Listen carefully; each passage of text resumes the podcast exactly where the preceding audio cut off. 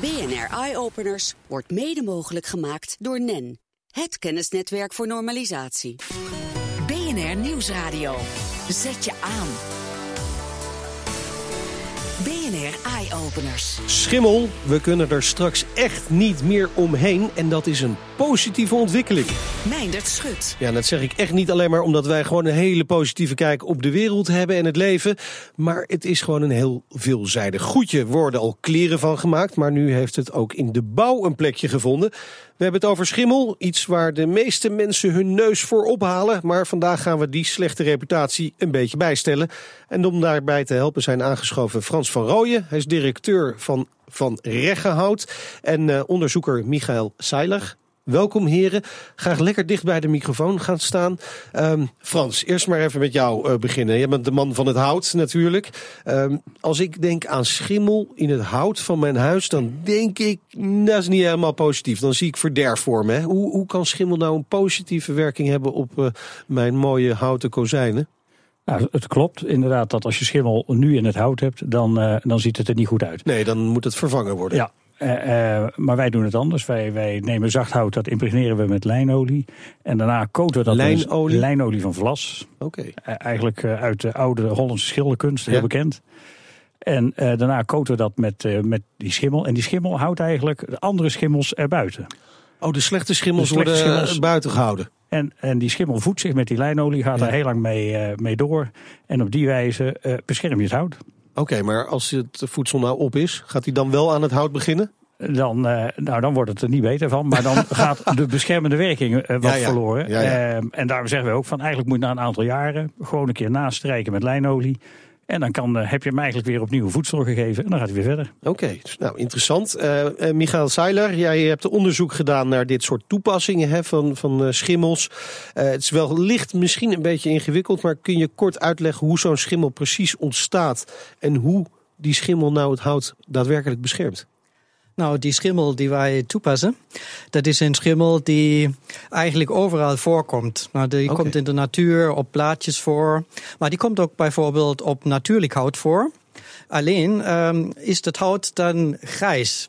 Nou, wat de meeste mensen niet weten is bijvoorbeeld dat uh, dat grijze hout ja. eigenlijk altijd een combinatie is van UV-gedegradeerd hout en in, uh, die, een soort schimmel die zeg maar, een zwarte kleur geven. In dit geval is het Aureobasidium pullulans, dat is de schimmel die dat wij toepassen. Dat is even wat ingewikkeld. Dat is de naam van deze dat schimmel? Dat is de naam van deze schimmel. Oké, okay, we moeten misschien nog wat iets gangbaardere uh, naam gaan geven voor de commerciële markt straks. Maar goed, dat is uh, niet waar we het hier over hebben. Je, je, bent zelf opgegroeid in het Zwarte Woud, hè, in dat Duitsland. Klopt, is, is daar die fascinatie begonnen met hout en schimmels? Inderdaad. Ik ben begonnen met 14 bomenkappen. Oh, ja. En heb in principe alle stappen die je van hout kunt verzinnen, heb ik eigenlijk meegemaakt. Okay. Inderdaad. Ja, en we, hadden het net over dat hout. Hè. Daar, daar wordt die schimmel op aangebracht met lijnolie. Dat is eigenlijk het voedsel van die schimmel. Daardoor blijft hij goed en, en blij en beschermt hij het hout. Maar ja, hoe vaak moet ik straks dan mijn gevel eten gaan geven als, als die schimmel daarop verwerkt is? Nou, in het begin impregneren we dat hout sowieso met lijnolie. Okay. Dat betekent, de, het product gaat heel lang mee. Zo, wij houden rekening met een aantal jaren, 7 à 10 jaren. Ja.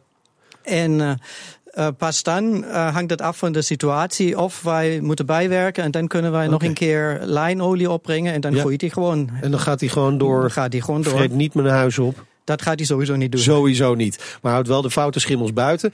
Precies. Uh, jullie hebben stukjes bij jullie hè, van dat hout. Mag ik even een klein stukje in mijn handen hebben?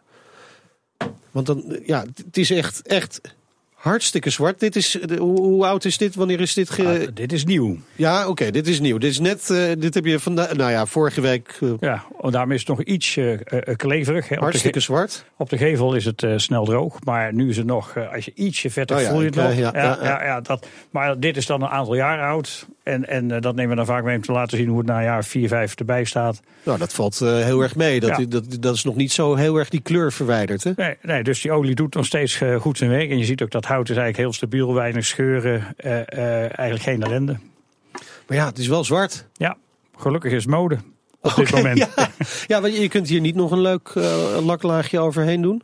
Nee, dat A hecht dat niet zo goed op oppervlak. Met een tweede, daar wordt die schimmel dan weer niet blij van, want die heeft wel zuurstof nodig. Ja. Het grappige is dat schimmels onder de grond of in het water groeien ze eigenlijk niet, want dan hebben ze geen zuurstof. En daarom rot hout trouwens ook niet onder water, wel op de waterlijn. Ja, ja, ja. Maar nee, dus schilder is niet. Wij gaan wel aan de gang met andere kleuren, maar dat zal nog wel een paar jaar duren. Oké, want wat is daar nog voor nodig dan, die andere kleuren? Ja, uh, andere schimmels. Want bijna iedereen heeft natuurlijk witte kozijnen. Hè? Dat is eigenlijk de meest gangbare. Je, wordt er al een beetje treurig van, merk ik. Maar uh, dat is eigenlijk de kleur die je zou willen hebben waarschijnlijk. Ja, nou had ik lang geleden vroeg ik dat ook. Toen zei ze, goh, zei die wetenschappers... Michael, gaat dat lukken? Um, ja, dat is een moeilijke vraag. Schimmel is gewoon niet wit. nou, het, het is zo, die, die schimmel, die met een moeilijke naam, die Auribasidium, ja, die kan inderdaad andere kleuren. Uh, maar dat doet hij bijvoorbeeld in India, die komt wereldwijd voor. Ja. En dan doet hij dat op, op speciale ondergronden. En uh, die zwarte kleur is natuurlijk eigenlijk de meest beschermende, de meest beschermende toestand tegen UV-straling. En voor? Voor, voor, die schimmel zelf, die wil overleven. Oh, ja. Die beschermt zich eigenlijk zelf door die pigmenten te maken. En uh, dat is in miljoenen jaren ontstaan. Ja. En zodra wij proberen aan die kleur te sleutelen, dan zou die natuurlijk ook eh, enigszins stabiel moeten zijn. En dat zou niet zo makkelijk zijn. Oké, maar dit vergt nog enig werk om een andere kleurtje te krijgen. Maar dit is in elk geval en uh, kan, kan dus toegepast worden. Goed, straks gaan we het hebben over de mogelijkheden van deze schimmel. Want uh, die reiken zelfs tot in het ziekenhuis. Waarvan je ook zou zeggen, nou daar wil ik geen schimmel hebben. Maar nu gaan we eerst een uitstapje maken naar Kenia. BNR Nieuwsradio. BNR Eye Openers. Ja, en uh, bij Kenia denk je bijvoorbeeld aan uh, ziektes als malaria. Het is wereldwijd nog steeds een van de grootste gezondheidsproblemen. Het zorgt jaarlijks voor meer dan een half miljoen doden. En elk wapen in de strijd tegen de ziekte, die telt natuurlijk. Een Nederlandse muggenval mag zich tot dat rijtje gaan rekenen. Ik praat erover met Willem Takke, hoogleraar entomologie aan de Wageningen Universiteit. Um, jullie hebben een proef afgerond in Kenia met succes. Kun je uitleggen hoe die muggenval werkt? Ja, goedemiddag uh, Meindert. Um, die val werkt als volgt. Uh, we hebben uh, eerst onderzocht van, hoe komen muggen nou bij mensen en waarom worden mensen nou eigenlijk gewoon zo geprefereerd boven andere dieren. want dat is bij malaria-muggen helaas vaak wel het geval. Ja, en de ene mens is ook nog populairder dan de andere mens? Dat klopt ook nog. De een ruikt net iets anders dan de ander. We hebben hier in Wageningen uh, al enige tijd geleden vastgesteld dat de belangrijkste, het belangrijkste signaal voor die muggen, dat zijn eigenlijk de geurstoffen van je huid. Oké.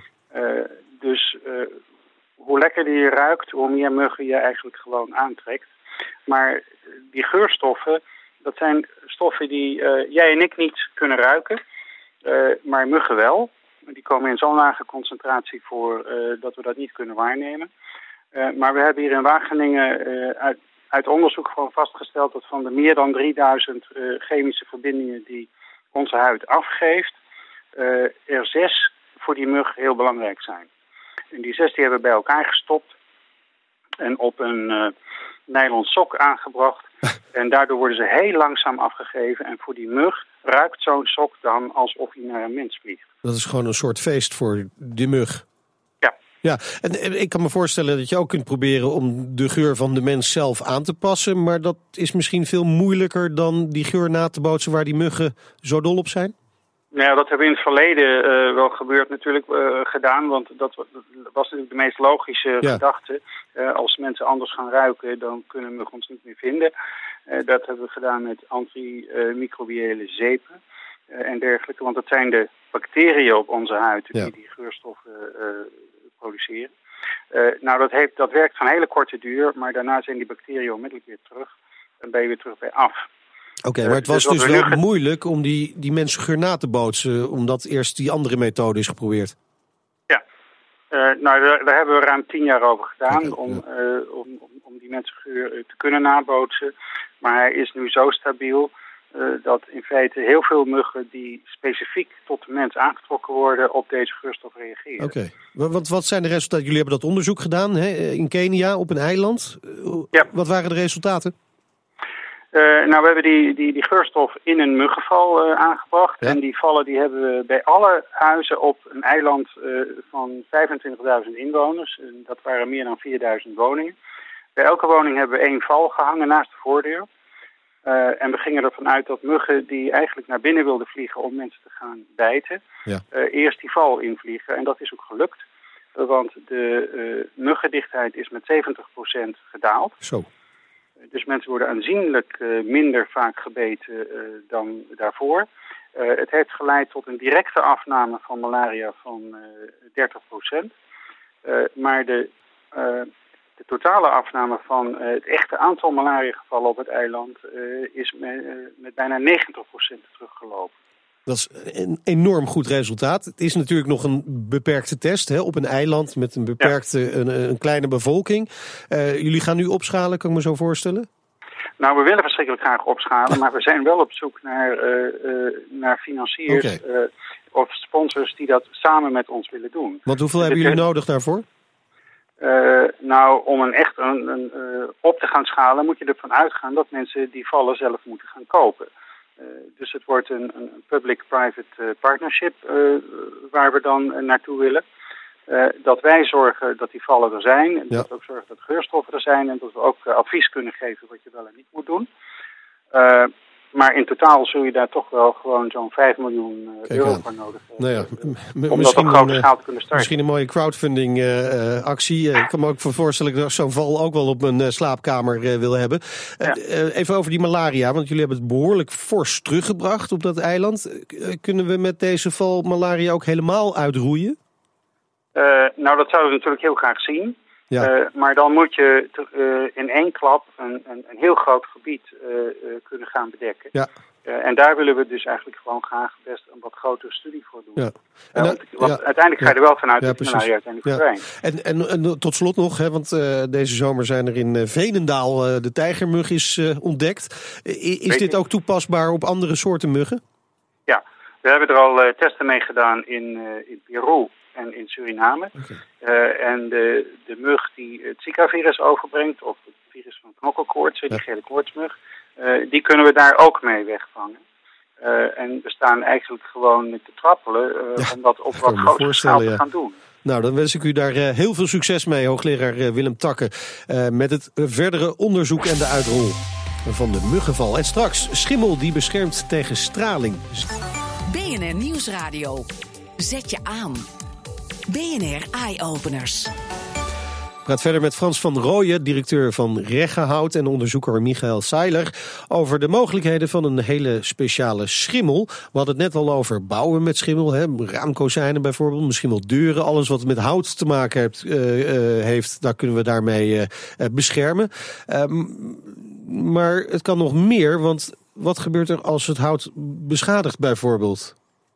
Wie van jullie kan daarop uh, reageren? Ik begrijp dat die schimmel namelijk het hout echt zodanig beschermt dat het ook zelfherstellend is. Ja, het, het, het mooie van, van, dit, uh, van deze schimmel is dat hij ook, over dat een kleinere beschadigingen, scheurtjes, uh, beschadigingen, dat die schimmel dan die eigenlijk dat weer herstelt, zelfherstellend is.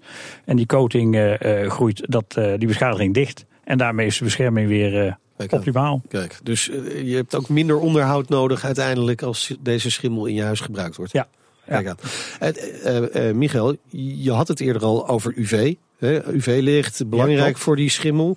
Uh, maar dan begrijp ik dat deze schimmel zelfs kan beschermen tegen UV-straling. en dat is niet het enige, want er is zelfs een link met Tsjernobyl. Ja, inderdaad.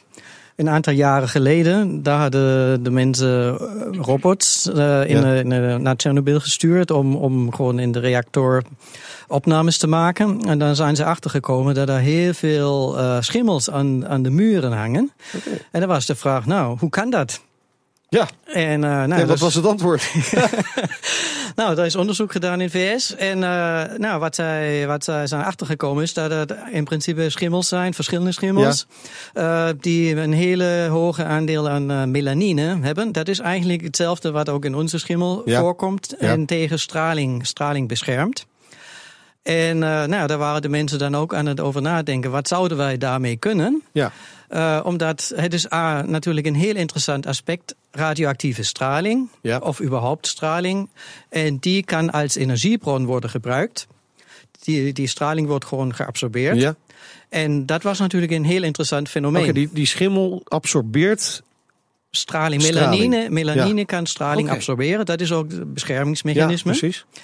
En, eh, nou ja, en daar waren ze dan aan het denken, nou ja, misschien kunnen wij ook dat op een andere, in een andere Ja, en, toepassing en, en gebruiken. welke toepassingen dan bijvoorbeeld? Ja, daar waren ze heel hard aan het denken. En dan dachten ze, waar is het dan het meest zinvolle, wat is de meest zinvolle toepassing? En dan kwamen ze achter, oh, als wij dat bijvoorbeeld bij eh, patiënten, kankerpatiënten die bestraald worden, als wij dat toepassen, kunnen we de bestraling veel beter doen. En de rest van de cellen die niet mogen worden bestraald, die kunnen wij door dit soort mechanismen beschermen. Wauw, en er wordt nu mee geëxperimenteerd. Daar wordt nu mee geëxperimenteerd, inderdaad. Kijk aan, nou, die schimmel echt als onze beste vriend zo'n beetje. Eh, hartelijk dank voor jullie komst naar de studio. Eh, kunnen mensen het al ergens zien trouwens, dat, dat hout met schimmel verwerkt? Ja, er staat een gebouw in Putten. Daar kost daar een gezondheidscentrum. Daar eh, zit het op de gevel. Dat is ons eerste gebouw dat we hebben afgeleverd. En dan kunnen ze er ook eens aan voelen en naar kijken. Zeker interessant ook Ja. voor architecten die Ja. misschien iets anders willen een keertje. Hartelijk bedankt voor jullie komst naar de studio voor dit eh, buitengewoon interessant verhaal over schimmels en de positiviteit over schimmels. Mag ook wel eens. Eh, Frans van Rooyen en eh, Michael Seiler. Dank jullie wel. Dank. Dank. En dan gaan we naar eh, Elger van der Wel. Hij is hoofdredacteur van Numrush.nl. Hij houdt voor ons de ontwikkelingen buiten de Nederlandse grens in de gaten. Elger, ehm, ja, laten we vandaag echt ver van huis beginnen, namelijk de ruimte. NASA wil daar Ja. een beetje de rollen gaan omdraaien, want ze vinden het wel tijd voor DNA-onderzoek op buitenaards leven. Nou moet dat misschien wel eerst ontdekt worden nog. Nou ja, er zitten, hebben we het toch weer over die schimmels, net zoals Ah. net. Eh, Schimmels in de ruimte onder andere. ehm, en eh, die hebben ook gewoon DNA, die kunnen onderzocht worden. Op dit moment moeten ze die materialen eerst meenemen naar de aarde in een, in een raket. En dan moet het hier op aarde in een zogenaamde DNA-sequencer worden onderzocht. Dan kunnen ze het hele DNA eigenlijk uit, ontleden. Ja. Ehm, maar ze zijn nu zover dat ze dat ook in een gewichtsloze toestand in de ruimte kunnen doen. En dat is vooral handig eh, met de plannen voor een, eh, voor een eventuele Marsmissie. ehm, waar we dan op Mars het eventuele leven wat daar is, eh, daadwerkelijk kunnen, kunnen onderzoeken qua DNA. Kijk, science fiction wordt steeds meer eh, realiteit, Ja. eh, Elger. Ehm, over science fiction gesproken, eh, iets minder trouwens, maar hè, er bestaat al een bril die muziek door je schedel heen afspeelt. We kennen allemaal de Google Glasses. Achteraf misschien niet helemaal zo'n succes, maar wel een van de eerste. Er is weer iets nieuws bedacht voor de brildragende mens. Wat precies? Ja, eindelijk gewoon een bril met technologie erin die er gewoon uitziet als gewoon een hippe bril met een dik montuur. Weet je, gewoon zo'n bril die iedereen tegenwoordig Ja. heeft. Ehm, dat heeft wat meer kans verslagen, denk ik. Het is, het is een bril die heet The Level. ehm, is gemaakt door een Amerikaanse zorgverzekeraar, VSP of VSP moeten we op zijn Engels zeggen. Samen met de University of Southern California. Het is een onderzoeksproject om te kijken, kunnen we slimme technologie in een bril gebruiken om mensen gezonder te maken. Ze beginnen gewoon met een simpele fitness tracker, dus eigenlijk een Fitbit in je bril. Ja. Hoef je geen los eh, armbandje meer om. Dat is op zich al handig voor mensen met een bril. Maar een volgende stap zou zijn om ook bijvoorbeeld diabetes of een hoog cholesterolgehalte te kunnen meten via die bril. En daar wordt het echt interessant, zeker voor mensen die last hebben van, van suikerziekte of een hoog cholesterol. Dan hebben ze gewoon een bril op, ziet er hartstikke normaal uit, ze hoeven verder geen moeite te doen. En kunnen ze toch op die manier continu hun eh, gezondheid monitoren. Kijk aan. Ja, daar hebben de mensen zonder bril weer een achterstand. Maar goed, daar verdenken ze wel iets anders voor. Ehm, eh, Elger, we weten natuurlijk dat onze huizen, huizen steeds slimmer worden. Ook hotelkamers blijven niet achter. Heel logisch natuurlijk allemaal. Maar de hotelketen Aloft die heeft nog iets bijzonders bedacht. Nou ja, eigenlijk is het helemaal niet zo bijzonder. Oh. Wat, wat ze doen is gewoon die technologie die, die je thuis al kan kopen in Ja. een hotelkamer toepassen. Ah, dus ze ja. hebben gewoon eh, Apple's HomeKit platform gepakt, waar je allerlei apparaten op kan aansluiten. En daar hebben ze slimme lampen op aangesloten en eh, gordijnen die je op afstand kan bedienen. En in combinatie met Siri, waar tegen je kan praten, kan je dan dus praten in je hotelkamer. Kun je zeggen, nou, doe de lichten aan of bel de roomservice omdat ik wil ontbijten of als je fles champagne wil. Je kan dus gewoon vanuit je bed al pratend die hele Heerlijk. hotelkamer Oh. eh, besturen. Het is nu een test in één hotel, maar eh, de bedoeling eh, van de keten is, is het om dat wereldwijd te gaan doen. En ik denk dat veel andere hotels ook dit soort technologie Oh, weet je ook waar dat hotel is?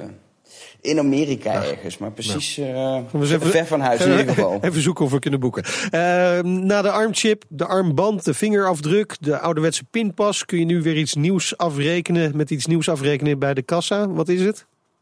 Het is een, eh, een ring. Oh. Heel simpel. Er zit een, een, gewoon een normale ring die je om je ringvinger of om je wijsvinger zou kunnen doen. Er uh, zit een NFC-chip in, die wordt uh, gebruikt om, om te betalen. Is van Visa, weet je, dus ook ja. niet gewoon een start-upje, maar echt uh, Visa-technologie van de creditcards. Het werkt gewoon samen met de contactloze pinapparaten die er al zijn. Dus het is eigenlijk net zoals betalen wat je nu al kan bij sommige banken met een, met een smartphone of een smartwatch. Maar dan met een ring. Hij kost maar een paar tientjes.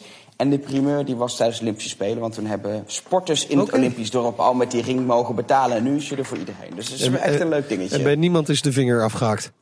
Nee, nog niet in ieder geval. Oké, okay, gelukkig. Nou, uh, dan nog even kort naar Apple, Elger. Uh, daar zijn de onthullingen de laatste jaren wat minder indrukwekkend, uh, zou je kunnen zeggen. we wachten natuurlijk allemaal af, komt er binnenkort aan. En verwacht je iets leuks? Nee, volgende week woensdag gaat het gebeuren. De uitnodigingen zijn dus verstuurd. Um, we gaan sowieso naar de iPhone 7 zien. Ja. Die wordt natuurlijk weer sneller en beter. Dus niet echt indrukwekkend wat dat, be, wat dat betreft. Hij ziet er waarschijnlijk ook bijna hetzelfde uit als de huidige iPhones. Maar kleine vernieuwingen. De koptelefoonaansluiting ja. verdwijnt waarschijnlijk. Uh, betekent dat we massaal aan de draadloze koptelefoons moeten. En uh, in, in, in het Plus-model, het grote model, komt waarschijnlijk een dubbele camera. En dat biedt wel nieuwe mogelijkheden om bijvoorbeeld scherpere foto's te maken. Of zelfs foto's achteraf pas scherp te stellen. Dat is wel een interessante nieuwe technologie. Oh, dat is heel handig voor mij. Kan en, en verder waarschijnlijk... Jij maakt dat onscherpe foto's, begrijp ik. Nou, zit er wel eens tussen, ja. Verder waarschijnlijk de Apple Watch 2. En ja, uh, okay. verwacht daar ook niet heel veel revolutionairs. Gewoon een nieuwe Apple Watch met erin dan wel GPS en hoogtemeter. Handig voor mensen die hardlopen. Maar verder gewoon een nieuw klokje. Niks, ja. niks super bijzonder nog. Maar wie weet verrassen ze nog. Toch, uh, toch gaan we kijken allemaal, uh, Elger. Dankjewel. En vooral bij die selfies heb ik nog wel eens moeite om het scherp te krijgen. Dankjewel. Edgar van Elger van der Wel, moet ik zeggen natuurlijk, hoofdredacteur van Numrush.nl. Op bnr.nl slash eyeopeners vind je nog veel meer innovaties met impact. En op Twitter vind je ons via BNR Eyeopeners. Heb je zelf iets leuks gezien of bedacht? Stuur dan een mail naar eyeopeners.bnr.nl. Dat was hem voor nu. Spreek je in de toekomst. BNR Eyeopeners wordt mede mogelijk gemaakt door NEN. Het kennisnetwerk voor normalisatie.